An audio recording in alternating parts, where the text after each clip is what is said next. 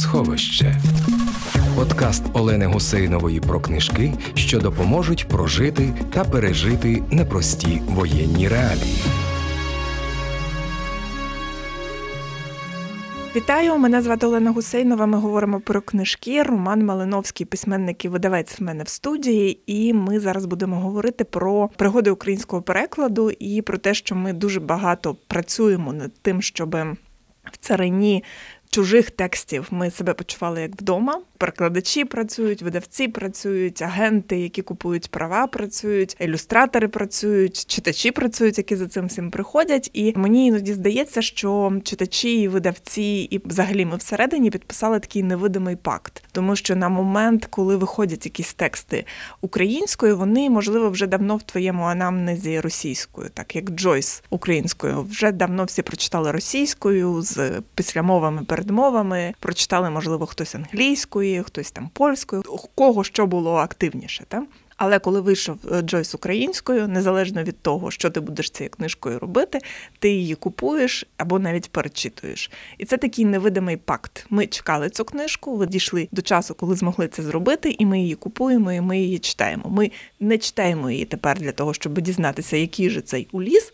Ми читаємо з іншої причини. Ми, начебто, контурну карту зафарбовуємо. І зараз ми поговоримо про такі тексти, які все ще контурна карта, не зафарбовані, які би тобі хотілося, щоб зафарбували. А я знаю, що ми почнемо з оповідання Курта Вонегута. Так, його коротка проза мало перекладена українською. Перекладалися випадкові вибрані оповідання у різноманітних українських періодичних журналах, е, але воно все так було досить розсипано. Є одне оповідання у Курта Воннегута, яке мені видається страшенно доречним саме для цих днів, коли триває повномасштабна війна із Росією. І це оповідання називається Звіт про ефект Барнгауза. Це перше оповідання, яке написав Курт Воннегут. Це перше його опубліковане оповідання, за яке він отримав гонорар і отримав віру в те, що можна працювати письменником, заробляти цим на життя. І з нього почався Курт Воннегут як прозаїк. Це лише кількасторінкова історія, яка досі не опублікована українською мовою. Ти думаєш, вона вже в когось перекладена? Е, вона в мене перекладена. Два роки тому моя сестра зробила мені такий подарунок на день народження. Вона замовила у мого близького товариша, перекладача Амірика Боднара, переклад цього оповідання українською, воно у мене є. Я його читав українською. Прекрасний переклад, але я не маю дозволу, не маю ліцензії на видання короткої прози Воннегута, тому що я не можу її е, публікувати. Але е, це той текст, який би мав е, з'явитися. Я думаю, що я працюватиму над цим, щоб він що з'явився всередині цього тексту. Антивоєнний текст, антивоєнна тема. У ній Воннегут розмірковує про зброю масового знищення. Він вигадує такого персонажа гуманіста, який знаходить спосіб, як знищити всю зброю в світі взагалі, від зброї масового знищення до якихось найдрібніших мечів холодної зброї. І він фантазує, що би було тоді з людством, коли б воно раптом зрозуміло, що воно може би, якщо воювати, то битися тільки навкулачки. І як би тоді всі зайнялися чимось іншим, е, якимись корисними справами. Як ти думаєш, чи є потреба велика в Україні для того, щоб звернути увагу, чи ми достатньо активні в перекладах малих літератур? Таких, як і ми, йдеться про те, що література якась менш вартісна. Йдеться про те, що кількість людей, здатних прочитати в оригіналі, менша ніж коли йдеться про французьку, німецьку або англійську. В моєму списку були саме ці книжки, бо я передовсім читач цієї літератури. Я цільова аудиторія ось цих е, мовних ринків без сумніву, що є сенс і необхідність е, перекладати із тих мов, з яких в Україні перекладає двоє. Троє людей. Мені інколи неймовірно цікаво е, читати таку літературу саме через те, що вона перекладена, наприклад, з ісландської просто цікаво, як виглядає ця література. Тому що, скажімо, я знаю, як працює американська, британська, як працює австралійська, німецька, австрійська, французька література. Я знаю, як працює література Балкан усіх країн, от які об'єднані у Балканах. Натомість е, мені страшенно цікаві літератури африканських країн.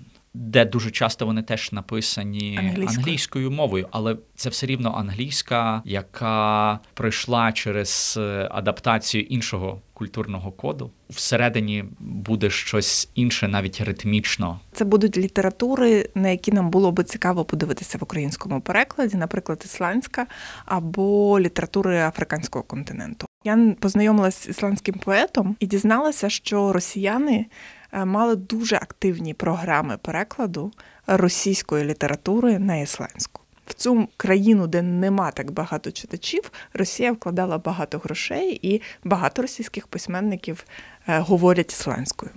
Фантастика.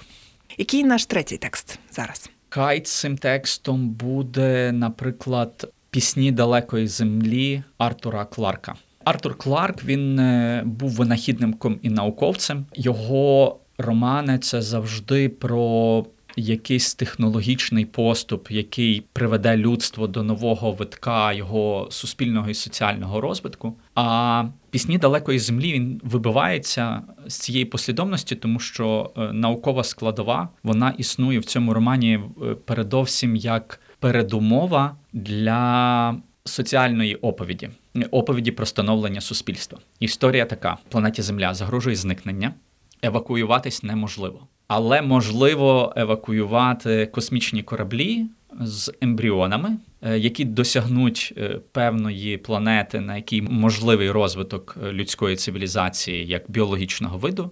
Єдине, що людство буде поставати з нуля, і там на перших етапах дітей будуть вчити роботи, і чого будуть вчити оце нове людство, вибирати в людству сьогоднішньому. І цю історію Артур Кларк вибудовує, що потрібно було б, щоб вибудувати ідеальне людське суспільство, яке не буде мати ворожнечі, яке не буде мати упереджень, яке не буде мати воїн. Що треба забрати з нашого сьогоднішнього суспільства, щоб цього не було. Наприклад, він каже, треба забрати релігію. Повинен зникнути Бог як творець, тому що релігійні війни це е, одна з основ конфлікту між людством. І він описує це ідеальне суспільство, яке живе на тропічних островах. Вони рибалять, у них вільні стосунки між людьми, вся спільнота бісексуальна, тобто немає взагалі ніяких упереджень. Це територія свободи. Політики не обираються. А політики стають керівниками за лотереєю. Чи витягнув, е, неси, будь ласка, цей обов'язок протягом року. Бо пише Артур Кларк в цьому романі. Головне правило дискваліфікації: якщо ти прагнеш влади, ти дискваліфікований. Ті, хто прагнуть влади, не мають права за неї боротися в цьому суспільстві. Ясно, що це така вигадка, і він закінчує цей роман тим. Варто комусь, е, щоб комусь одному прийшла ідея оці агресивного захоплення влади, і цього буде досить для того, щоб в суспільстві почалися зміни, так тому що все-таки ми маємо як е, біологічний вид цю схильність до конфлікту. Є переклад 93-го року, і це та книжка, про яку я би казав, що вона потребує актуалізації. Є переклад 93-го року, опублікований в журналі Всесвіт третій, четвертий номери. Переклад Вадима Хазіна, прекрасний перекладач, з яким ми теж працювали. У я працював у видавництві. Він також перекладав Галапагос Курта Воннегута. Ось це та книжка, яку я впевнений, от вона би зараз була дуже корисна, щоб її знову видати окремим виданням. Ти говориш, що Вадим Хазін хороший перекладач, але ти хочеш переперекладу. Друг... Ні, я би видавав просто так. Я би відредагував, я би відредагував цей переклад і а чому ти говориш про відредагування? Відповідно до правил сьогоднішньої української мови. Використання літер, пунктуації, всього іншого. І редактура ніколи не зайва. 93-й рік, хто знає, як у журналі Всесвіт в той час була неймовірно професійна так, це команда. Це якраз але... продовження дуже важливої ери в журналі Всесвіт. Мрійте про книжки, ще не перекладені українською. Мрійте, що ваші улюблені книжки, які все ще не говорять українською, заговорять до вас українською і довіряйте Збройним силам України. Ви слухали подкаст Книгосховище. Пишіть у коментарях, про які книжки хотіли би почути у наступних епізодах. Щоби не пропустити жодного епізоду, підписуйтесь на сторінки подкасту на SoundCloud, Google подкастах, Apple подкастах та на YouTube. А також слухайте нас в ефірі Радіо Культура.